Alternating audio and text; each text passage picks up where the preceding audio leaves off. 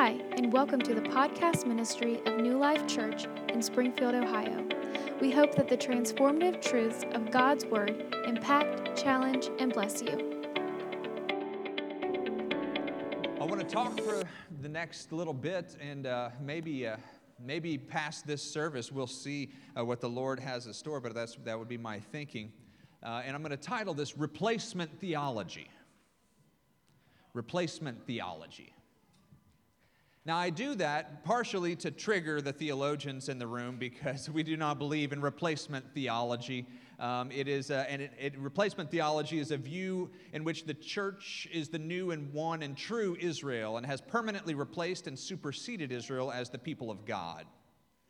Another term usually found in academic circles is uh, supersessionism, right? So we're not into replacement theology. We, we take the, uh, well, I believe the more biblical approach that we as the church are grafted in uh, to the people of God, the chosen people of God, and that He has not forgotten Israel and that He does not uh, replace His church and his, prosen, uh, his chosen people. The Word of God says that as, as long as the sun still stands, so stand His promise to Israel. So we pray for the peace of Israel. We love Israel and uh, we pray that God, uh, His blessing, His hand of protection be upon them. Amen? Amen. Replacement theology. So I did that. You know, I, I, a lot of my titles are, well, primarily so that we can recall uh, the, you know, and kind of have some kind of cohesion to the thought and to the, the study and the course of study, but also uh, to trigger Matt and Steve. I like, uh, if I can do both of those, then it's a good start to a good day. Amen. Somebody said amen if you like to trigger Matt and Steve. Amen. Praise God. they're, they're, the kids in their, in their Sunday school class said, Amen, let it be so. Amen. See, the church has been grafted into Israel as the chosen people of God. And according to Romans uh, 11, there's a huge portion in Romans uh, chapter 11 about this. I'm going to read part of that because I want you to understand that, uh, you know, the, the faultiness, uh, the fallacy of replacement theology. The Word of God is the easiest way to do it. Just read the Bible right? I don't have to make a 10 point you know, you know, argument that you, sh- you should be able to just kind of pick that up. But if some of the branches were broken off, and you, although a wild olive shoot, were grafted in among the others, and now in the nourishing root of the olive tree. Do not be arrogant toward the branches. If you are, remember it is not you who, are, who support the root, but the root that supports you. Then you will say, Branches were broken off so that I might be grafted in. This is true. They were broken off because of their unbelief, but you stand fast through faith. So do not become proud, but fear. For if God did not spare the natural branches, neither will he spare you. Note then the kindness and severity of God, the severity toward those who have fallen, but God's kindness to you provided to continue in this kindness, otherwise you too will be cut off. And so uh, that, that in itself is a pretty good, uh, a pretty good explanation that we are grafted in uh, to the people of God, that we've been chosen, that we've been selected um, through the sacrifice of the blood of Jesus Christ, and we can now be a part of those who are chosen by Him and be a part of His family, His church. Does that make sense? Amen. So, replacement theology today is our study of how God doesn't just remove and condemn bad things in our life, though, but that He, spill, that he fills that spot with other things. And so, uh, even though like I used that title and it kind of had to explain what that title meant, uh, our study today, our, our message today, replacement theology, I believe that it's not God's will just to rip things and tear things out of our lives, uh, but rather that He has an abundance of things that He wants to replace those things with. Particularly, uh, you know, He doesn't just leave you there. He doesn't just take away and, and, and say, "Don't sin, don't do this, don't be, don't be angry, don't be sad, don't do this." But there is an abundance in the things of God, when you read the word that He wants to do in our life, like He doesn't want you just to no longer, uh, you know, uh, be uh, a, a, a per- person who is full of lust and, and, sinful passions. However, He wants to replace that. He wants to give you uh, the passion uh, to serve Him, the passion uh, in a biblical, godly marriage, like those things that have been perverted by the enemy and by the fallen nature of this earth. God actually has better things than the things that He cuts off. Right? So important. This is so, so important. Sanctification is not just the study of what to cut off and what not to, but it is also the journey of learning what we should do, what through the grace of God and the empowerment of the Holy Spirit we can now do. Sanctification is wonderful, it's empowering, it's not something that's discouraging and then puts us into an ever shrinking tiny box. You ever think of it like that, though? You ever think sanctification is, is the process of weeding out everything fun in my life until I am just this husk of a spiritualized caricature that does nothing, enjoys nothing, and, and, and, and is, is just cut off from all good things in life. It can feel like that way if it's wrongly contextualized. Sanctification is not that.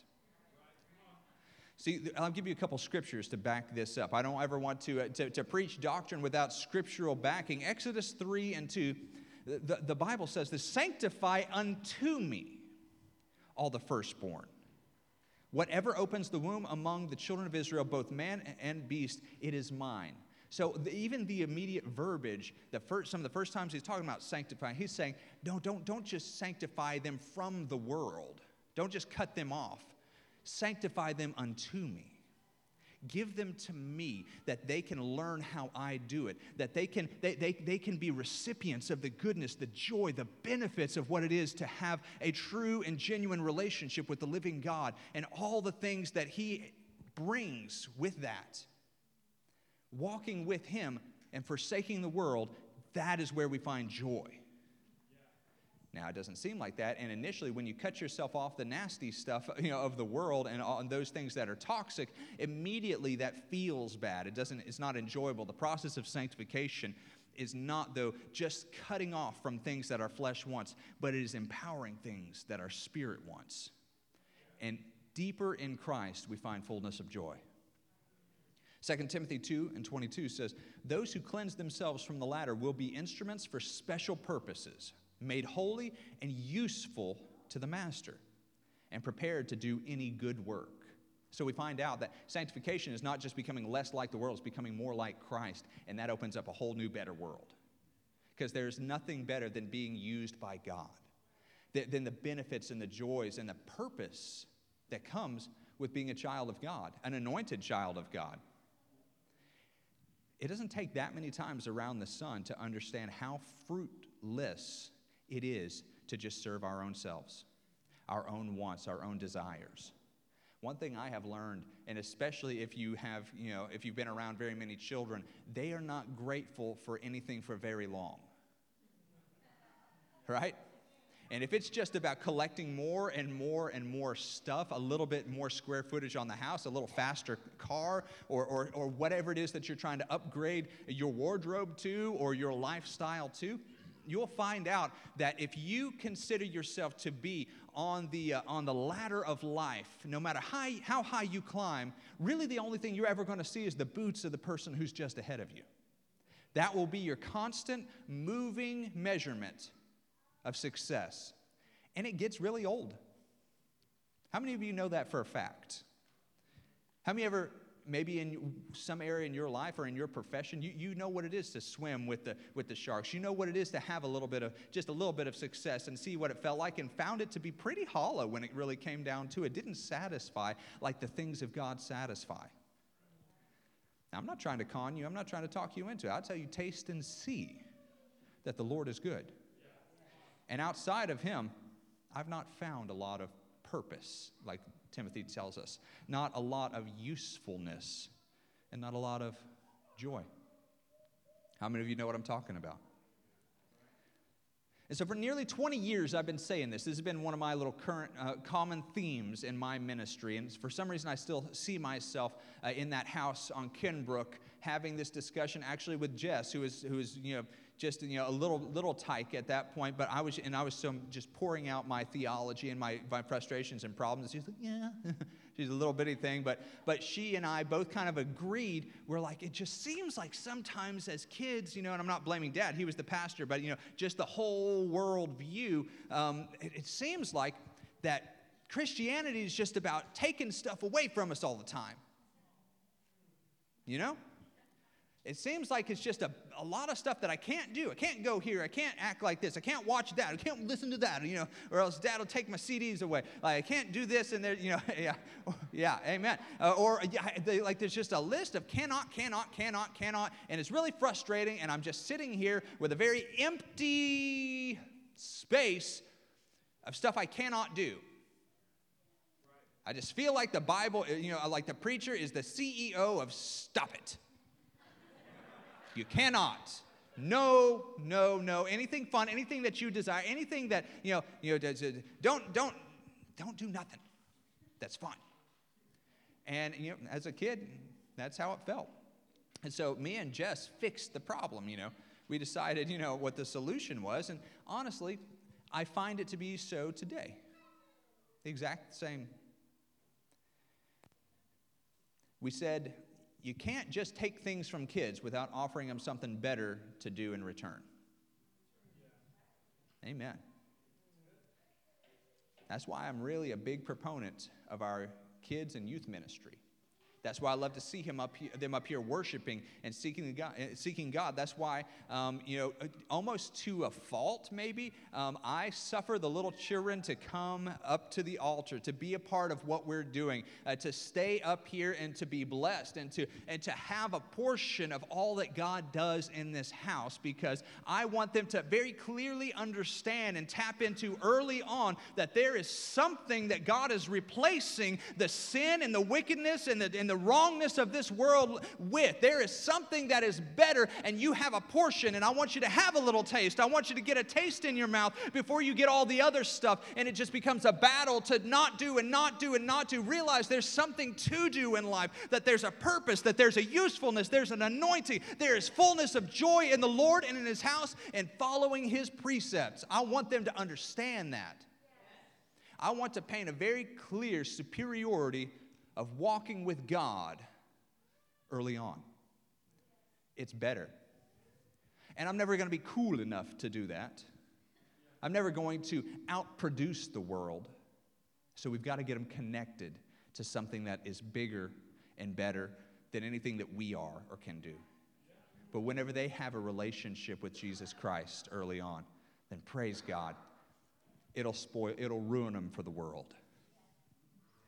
Isn't that a thought? They had such a relationship and such an experience in Christ at such an early age, it all but ruined them for the world. I like that. Let us facilitate that kind of experience. Amen. I don't want, I don't want our babies to know anything about church splits or about backbiting or arguing or, or this family and that family, you know, not doing this. Like, let, don't ever let them hear. And if you have to discuss something, let it just be between you and the spouse behind closed doors. Never let it dribble down. Amen? Let the only thing that dribbles down from you be the anointing that comes from Christ and the joy of the Lord. Don't let them in on any of our issues or problems. Let it, and, and it's not that we want to paint a fake picture but we want to shield them and protect them. We want to give them the most clear version of Christ and his body and the way that he operates. Amen? And so, even better than just like whispering all those bad things, why don't we just not? I kind of backed up my theology a second. It's like, so when you're doing wrong, just don't let them hear. Well, let's just be right. Let's follow after God. Let's live for God with passion and joy and transparency. Let's be the, hey, let's be the church that we want our children to grow up in. I was texting one of my buddies the other day that I said, I said, you know, may we build the church that we're proud to raise our children and may, they, may their thoughts toward their upbringing and their church experience only be the, the firm foundation on which they stand in all the good things of the world and, and or the good things of the word instead of all the negativity right i don't want a generation of stories about how oh it was crazy and you know, this person said no Let's live that close in sanctification. That our children, the only stories they have, and then whenever they go to Bible school or they go out to college and someone else said, Oh, I grew up in church and it was, and they'll just be like, I can't relate. Do I remember when God healed? Y'all ever do any of that? I want to feel very awkward in most church past conversations like, oh, really? And then they stood up and yelled that in church, or like somebody who's mad. Really? No, I remember when we had baptism service. I remember when, I remember when God brought us through that. I remember when we had that that cool thing that happened. I remember uh, whenever God uh, delivered somebody um, from from uh, demonic, uh, you know, uh, control. I remember when somebody when God did great things, and then we had this worship conference, and it was awesome, and God did great things. Like, I can't really relate to your church pain. Amen. But the thing is, we cannot just take things from our children and not replace them with better things, but also God's desire is not to just take things from you and then make you walk this impossible tightrope of sanctification where you're constantly afraid that you're going to fall and mess up and goof up, but rather there are things that He wants to give you today, not just take.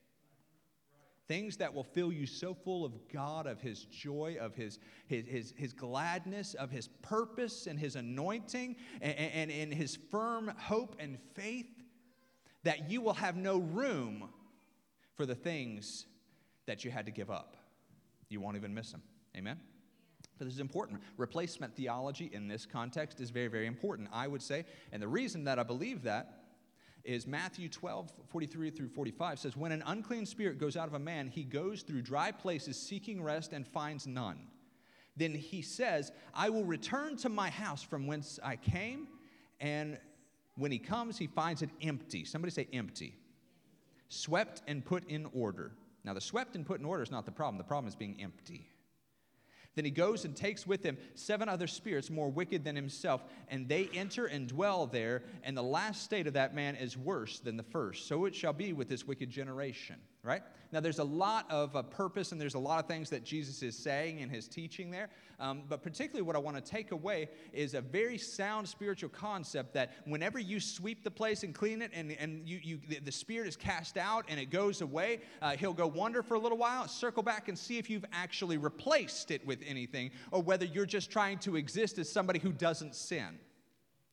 Somebody, uh, uh, somebody who just doesn't do bad. Like, you know, I've given up that, that addiction to that thing that was bad and, and wicked. And so now I just exist as somebody who doesn't do wrong. And that is a very sad, untenable position, to be honest with you.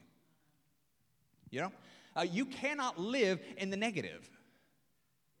And children can't live in the negative. If all they ever hear is no, no, no, no, no, no, no. I actually listened to myself um, accidentally. I, I, was working out whatever I was doing, and I in, in my headphones, um, the podcast I was listening to ended, and so then I went on our church podcast, and it switched automatically. So I had to hear myself yelling at myself, you know, while I was doing whatever I was doing uh, for a little while. But you know, it got around to some preaching. I was like, all right, a little bit of preaching there and I was, I guess I was rebuking the, the, the children and also, uh, you know, encouraging them. And so in this uh, podcast, um, I was saying, uh, I'm proud of you to the young ones. I said, You're doing real good today. You acted right, and I appreciate the spirit of worship that you're demonstrating. And I said, I rebuke you when you're wrong, but I also want to bless you when you do right. Amen? Because that's how it works. You can't just live a bunch of rules uh, without something to, to be pursuing and to do. It is not God's will to have empty, passionless vessels. He wants to replace all that the enemy has sown and grown with fruits of the Spirit. Amen? So now I want to talk to you a little bit about replacement. About one thing today, and it'll be fairly short from here. But I, I, I this is some real, I mean, almost anticlimactic maybe, but somebody needs to hear it. Joy casts out mourning. God didn't say, stop being sad. God didn't say, stop being depressed. God didn't say, stop mourning. Stop focusing on the loss. Stop, you, you know, God's word to you is not just to say, uh, uh, stop being sad. Stop being discouraged. Stop being depressed. Don't you know? You ought to stop. Good service. Bless you, Pastor Joe. We'll see you next time. Like, ah, great, great word, Pastor. Very encouraging, very, very informative. Stop being sad. Stop being depressed. Why didn't I think of that? As I lay there with a pillow over my face, wondering if I can even get up to face the day again. Why didn't I think of that? Oh when people are so they try so hard to be helpful and they're so and they're so fruitless sometimes. Like you get some of the worst advice sometimes from the people who mean it to be the best and they say have you ever tried not being depressed? Have you ever have you ever tried to not be um, discouraged you know? Have you ever thought you know maybe things are uh, um, uh, better than they seem? Or here's my favorite there's other people got it worse than you do. Thank you. you. just want to scream into the pillow. Like, that doesn't really help. You think I haven't tried not to be depressed? You think I haven't tried not to be discouraged? You think this is my natural state that I have chosen? This is how I want to live? Of course not. Of course not. That's I, hate this. I hate the way that I am. You, if you don't like being around me, think how I feel. I can't get away from me, and I'm constantly uh, you know covered over in this discouragement. And it may be for many many reasons. So superimpose your own reason, whatever maybe you're walking through. Maybe you're walking through terrible loss. And you say, you think, I, you think I wanted to lose this thing. You think I want to think about it every day or every time that I look up, uh, that, that it's just, it's continually staying with me. You think that's what I want to focus on in my relationship? It's not. The Word of God says in Psalm 30 and 5 For his anger is but for a moment, his favor is for life. Weeping may endure for a night, but joy comes in the morning. And I want to declare to you that it is God's will for the believer to live a life of joy and gladness. Amen. Amen. And if you don't receive that, then, uh, then I mean, you're going to be discouraged and you're going to walk that way. And that's not even prosperity preaching because joy and gladness that comes from God can happen in a dank cell somewhere where you got two apostles or an apostle, you know, Paul and Silas, and they're clapping, they're lifting their hands, they are praising God, and they have found joy and purpose in their trial and their tribulation. So joy can be anywhere in any situation. And it is God's will for you to walk in fullness of joy. It is God's will for you to be glad sad, it is God's will to replace the sadness with joy. Amen. Well, how's that work, Pastor? I wish it was just as easy as that, as just knowing that believing that. Well, I'm going to give you some. Uh, I'm going to give you some teaching on that. Because uh, if you want to be happy, number one, stop relying on somebody else to make you happy. There's only one thing that might happen, and that's you'll drain any happiness out of them that might happen. But they'll never be able to fully impart in themselves by their own power joy and happiness unto you. Stop. And, and you know what? It's going to happen? You're going to be disappointed in them. So whenever we become codependent and we, and we, we see somebody and we, we want to we wanna try and pull the joy and happiness from them, and we say, in my marriage, like, my, my wife doesn't make me happy. Well, yes, she can't. And it sounds like there's some fairly toxic stuff going on because for some reason your expectation was that she could. Said, my husband, he, he, he don't make me happy. Well, you're supposed to be happy because of what God has done because of what God has imparted, because of who God is, and you're actually supposed to be somebody who is a conduit for the joy of God in other people's lives. And whenever we have constantly focused on one person trying to derive that, that's not going to work long term. We have to actually be involved and proactive. Somebody said proactive. You got to be proactive in pursuing joy and living in joy. You do. You do. We have a responsibility. Interesting. I thought it was just going to hit me like a, like a wave because I would say some magic thing or God would do this thing. No, uh, if you want to live a life of joy, of happiness, of fullness, and you want to replace the sadness and the, the depression and the, uh, the, the, season of mourning, uh, sometimes you've got to be proactive because God will do the work, but we have to open ourselves up to it. We have to do some stuff. Now, you can't make your own self happy. You can't make, give your, yourself you know, a true source of joy. But firstly, you got to discover hope. And you got to quit squelching it. Amen. Stop squelching hope with your words. Somebody come by and try and give you just a little bit of a lift, a little bit of encouraging word, and what do you say? Uh, Stop squelching the seed of hope and learn how to receive it. Stop it with the condescending, hollowed out religious spirit and learn how to humble yourself and receive a simple word of hope. Say, well, I already know that. That's way below my pay grade. I've heard all these things before. I know, but don't think of it as a bit of knowledge that you've already learned. Think of it as a little bit of a flame that can kindle something in you if you are to receive it and believe it. Right? It's not just a revelation that's dead in itself. Oh, oh you know, things are going to get better. Oh, why didn't I think of that? Stop with that attitude. Maybe reach out with some faith and hope and say, you know what? I'll take that. And I'll receive that in the humility and biblical purpose for which it was given. I receive that. You know, maybe things will get better. And I'm going to open up myself to the possibility that maybe God could be who He said He was.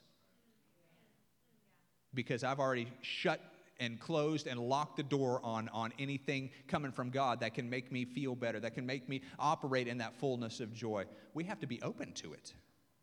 If you're positive that you're not going to be happy, you're not going to live a life of victory and joy, guess what?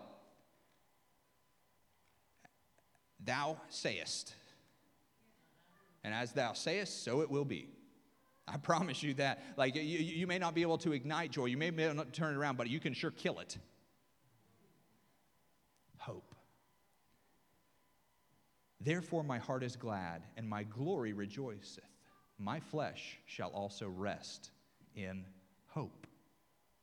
Allow hope to live without you squelching it.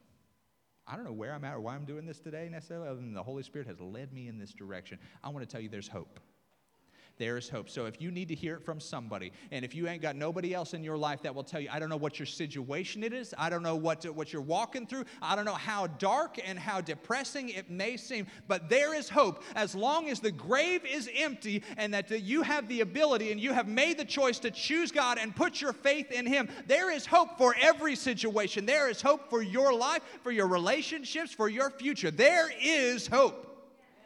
Now, you may or may not squelch that because I didn't preach it good enough. But it was good enough to light it. And what we do with it is up to us. This is a tough message. It's all right, though. It's not really a tough message. I'm telling you to hope. What am I talking about? Sometimes. Number two, I'm, t- I'm, I'm talking to you about how joy will cast out mourning today.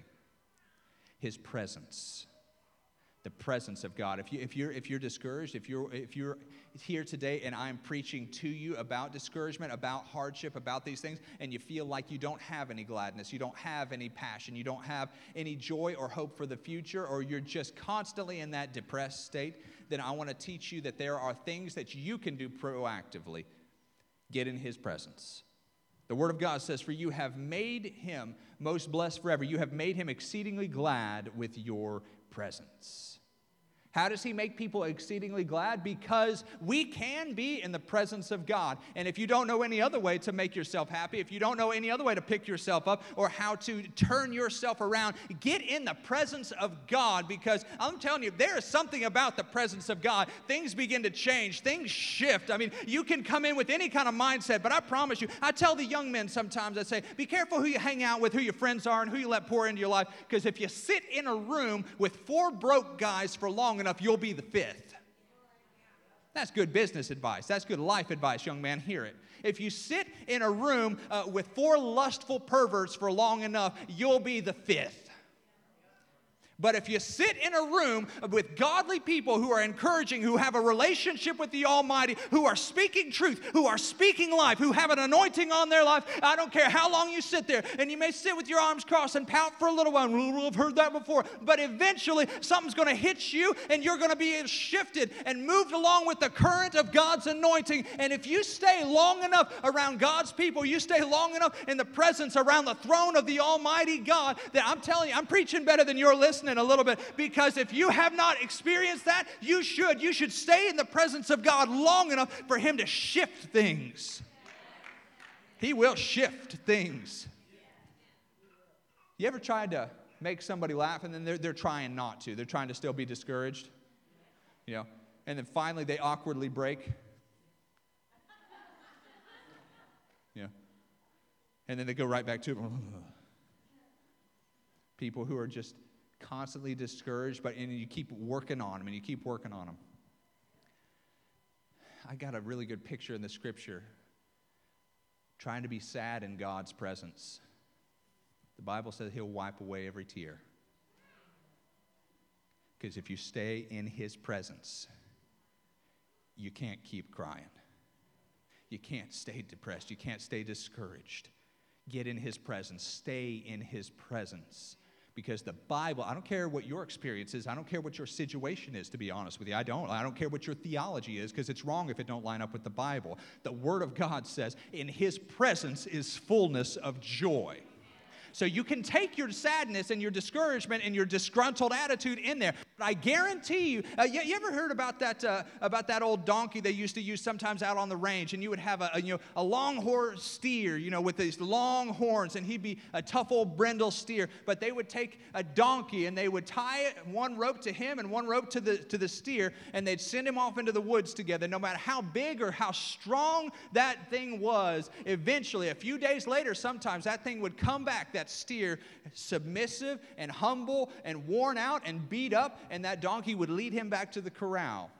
Because while he might not have been stronger and he might not have been bigger, he was a lot more stubborn and he acted as a force of nature. And so, no matter how long that steer would keep on pushing and pulling and dragging his tail all over the place, eventually he got tired and bummed out enough to where he would just meekly and humbly. Let me tell you something about your discouragement. You're, and you're upset and you're mad. You're, you, got, you're walking all through this stuff. Get in the presence of God and see which one comes out on top. If you stay submerged in the presence of God and you worship the Lord and you stay near Him, you stay close to Him, you give Him your burdens, you let those things fight it out. Let your discouragement fight it out with the goodness of God and see who comes back dragging who. Eventually, he, there will be fullness of joy because in His presence, there can be only only one winner. Now, if you want to go do it outside or somewhere else or alone, here's a, here's a good bit of teaching for you. Would you like it? There's a difference between isolation and solitude. Jesus enjoyed some solitude. He got alone with God, and it was a good and, and encouraging thing. You should do that sometimes. But solitude is getting alone with God, and isolation is getting alone with you. And that will lead to bad things. That will lead to discouragement. That will lead to problems. Now, you get alone with God, exactly what I just said will happen. You'll win. Uh, joy will overcome the mourning. But you get alone with you, my money's on you and you're not who you want to be speaking into your life constantly. Amen. Praise God. His presence. There are just some people you cannot be depressed around, and you cannot stay in a bad mood around. And you say, Oh, yes, I can. Matter of fact, I can ruin their day too. well, tell you what, no, you can't, because some people have an anointing. Now, this is interesting. You cannot stay in God's presence continually and be discouraged and downcast. He says, You will show me the path of life, and your presence is fullness of joy, and God does not lie. There is an anointing of gladness. Now, this is just some down home preaching. Somebody say the word glad. We don't use that a whole lot. But you have made me glad that was awesome that that was kind of like one of the you know the kind of the crescendos of the worship today. You have made me glad. You have made me glad. You have made me glad. Let's dissect that six different ways. You have made me glad. You have made me glad. You have made me glad. There's a, there's a lot of ways to look at that But if you will let him, he will make you glad. There's an anointing. This is such a simplistic thing. You were talking. You, you want me to talk about some deep, um, you know, super uber spiritual anointing, some something, some other kind of, uh, uh, you know, some deep secret knowledge or in-depth theological terminology. I'm talking about the anointing of gladness. The Word of God says, "Therefore, God, your God, has anointed you with the oil of gladness more than your companions." Psalm 45 and 7. You know, Saul was beyond loss. Saul was beyond a bad mood. King Saul was beyond hormonal or chemical imbalances. King Saul was oppressed by demonic spirits of hell.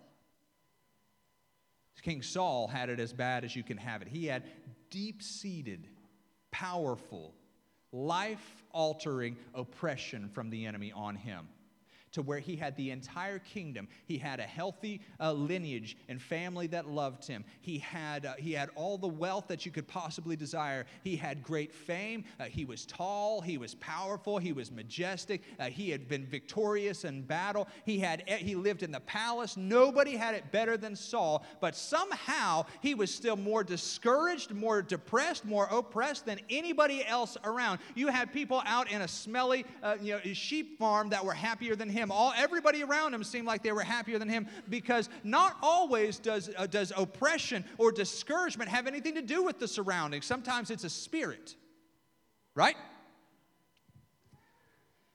Saul was beyond all that. 1 Samuel 16 23 said, And it came to pass when the evil spirit from God was upon Saul that David took an harp and played with his hands. So Saul was refreshed and was well, and the evil spirit departed from him. And I believe that some people have an anointing to be happy. Isn't that some really basic, almost Sunday school sounding stuff? I believe that some people have an anointing to be joyful, to bring encouragement and gladness into dark and discouraged places. You say, why? Because I've seen it happen. I have seen people bring joy wherever they go. There's a lot of powerful anointings. There's a lot of powerful things that you can see God do to where He heals the, the, the, blinded eyes and He can and He raises from the dead and He causes these great words of revelation to happen and, and, and the might and the power and the awe. But sometimes the anointing doesn't like I told Sherry, you know, not too long ago, I said sometimes the anointing is in an embrace. And for those of you who don't know uh, what the story was behind that, uh, there was a young girl who was struggling, I believe, with suicidal thoughts and just terrible, terrible stuff. and, and the Holy Spirit just began to move into a, uh, into um, stir Sherry uh, to just go over there. And so she just went over there in a very appropriate way to the young lady and just embraced her and began to pray over her. And, and, and, and God began to move. The young lady began to weep. Eventually, you know, she, uh, she came forward and God touched her life in a powerful way. And she wrote a note right before she left that Sunday. And it said something akin to, uh, It's going to be all right. I'm going to be okay. And so some of you didn't know exactly what I was talking about there when I made mention of it, but I said the anointing was just in an embrace, a, a proper embrace, because sometimes the anointing's not some dude up here with a, with a microphone and tie. Sometimes the anointing is just when people do uh, just out of the goodness of God in their heart and the joy of their salvation, and they step into a situation and they bring light into the darkness and they bring hope where there is no hope. And if you've never been a recipient, I'm sorry, but uh, if you stick around God's people long enough, you'll need it and you'll get it it. Thank God for the joy. Amen. Joy is a big deal. Matter of fact, the Bible says something really interesting. Now, obviously, Jesus died on the cross because he wanted to fulfill the work of the Father, to please the Father. But it also uses a different word there for the joy set before him, he endured the cross. How does that work? Because of joy, I got crucified? Because of joy, I walked through the worst things imaginable? Yet there was joy. Because there is joy in fulfilling the work that God has created you to do. There is joy in the Lord. So, how can I have the anointing of gladness? That sounds like a good anointing to have. Number one, you have to choose hope. Amen? Can't nobody else choose it for you. Even Saul, because you're thinking, well, you know, didn't David come and bring the goods and then bring it to him? Well, who, who called for David? Saul. Saul was open to receiving the anointing that was on David's life. And that manifested in a powerful way, and it drove away the spirit that was on Saul. So even then, we see that there is a little bit of agency involved. There is a little bit of purpose. There, there's something going on there. He said, he said go, go go get David, who plays with skill and, and anointing and understanding. And, you know, his, he's, he, he, he can help me here. So number one, folks, you have got to be open to receiving hope.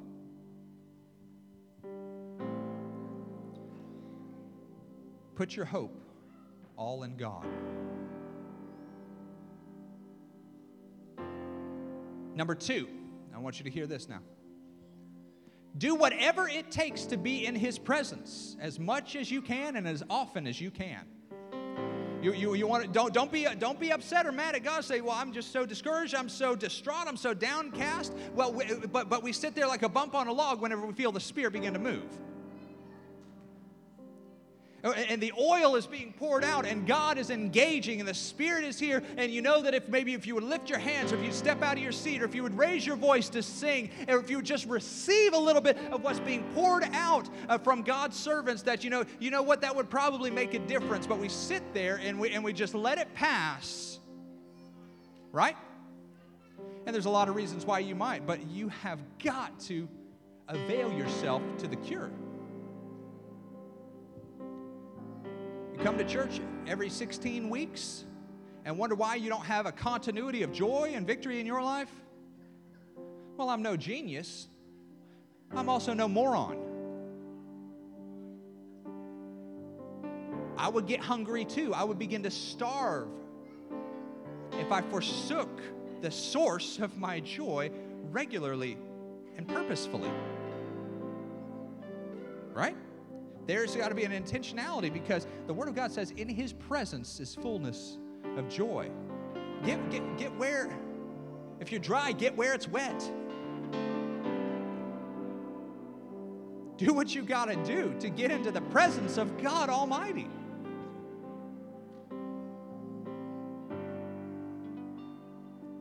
God will send people to you who you tend to send away or roll your eyes at.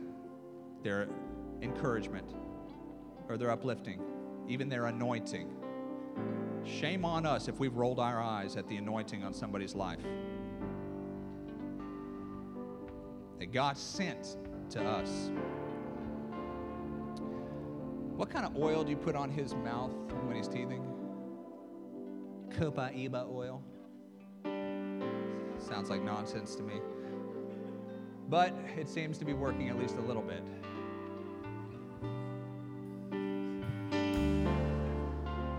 Copaiba oil. So, uh, whenever Judah begins to uh, begins to teethe, where's he at? He's sleeping. Let him. Let him. Lord, let him. Um, so whenever he begins to teeth and he's cut, he's cutting his teeth and he's ah, ah, ah, and he's crying, he's getting whiny and he's upset and he's discouraged. And the thing is, he's a happy baby. How many of you have known by now? That's a smiley baby. He is happy all the time. He just every picture that we take, we don't have to pose. He is happy. He is smiling. He is full of the joy of the Lord already. And I love a happy baby. But whenever he gets to feeling bad, whenever he gets a fever and you know he's teething and, and he's in pain and he don't feel too good, uh, then Polly ha- she outs with her bag of oils. She's got an oil for everything, two for some. And she say, "Let me get the little copaiba on him." And then she'll put it in his mouth. And then sometimes he'll he'll take it and he'll get to feeling better. Sometimes he'll spit it right back out all over his his little kerchief thing, his little neck kerchief thing, his bib. Yeah, his bib. And he won't receive his oil. And he don't get the result of gladness that he could have. And it's amazing to day after day and week after week sit up here and see some people act about like that and I see, I see the worship team, Sister Jessica up here. He has made me glad. Aren't you glad? I'm so glad. We should be glad. And she's just going off. And I was just like, man, where'd she get the energy?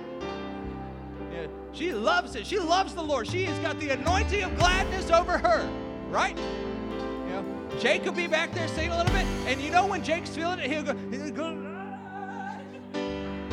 Anybody know exactly what I just did and you know what I'm talking about? That's one of Jake's moves. Mike doesn't move too much. But every once in a while, you know, he's a white boy. But every once in a while, he'll, you know, he'll, he'll show you he's got some joints, you know, just a little bit, just a little bit, not much, just a little bit, right?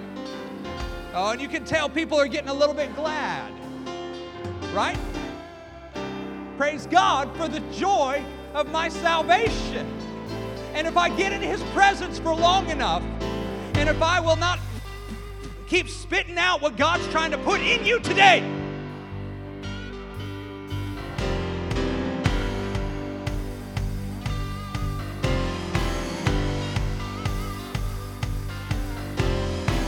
would just receive what God would have for you today, if you would receive a word of encouragement in due season, if you would open yourself and say, you know what, it may be simple. That wasn't the best message I heard, but it was the message I needed today. That is hope. I got a little bit of hope. Kindling the fire a little bit. And so now I'm beginning to believe God. I'm, believe, I'm beginning to hear these things. And you know what? Not only am I believing you, I'm believing Him now. And all of a sudden, there is fullness of joy. And there is joy in the presence of the Lord. He's drying my eyes. He's filling me with hope. And now I can face the day. Now I can face tomorrow. Now I can face my job, my situation, my discouragement. I can stand and have fullness of joy. Let us worship the Lord today and receive the oil of gladness. Hallelujah.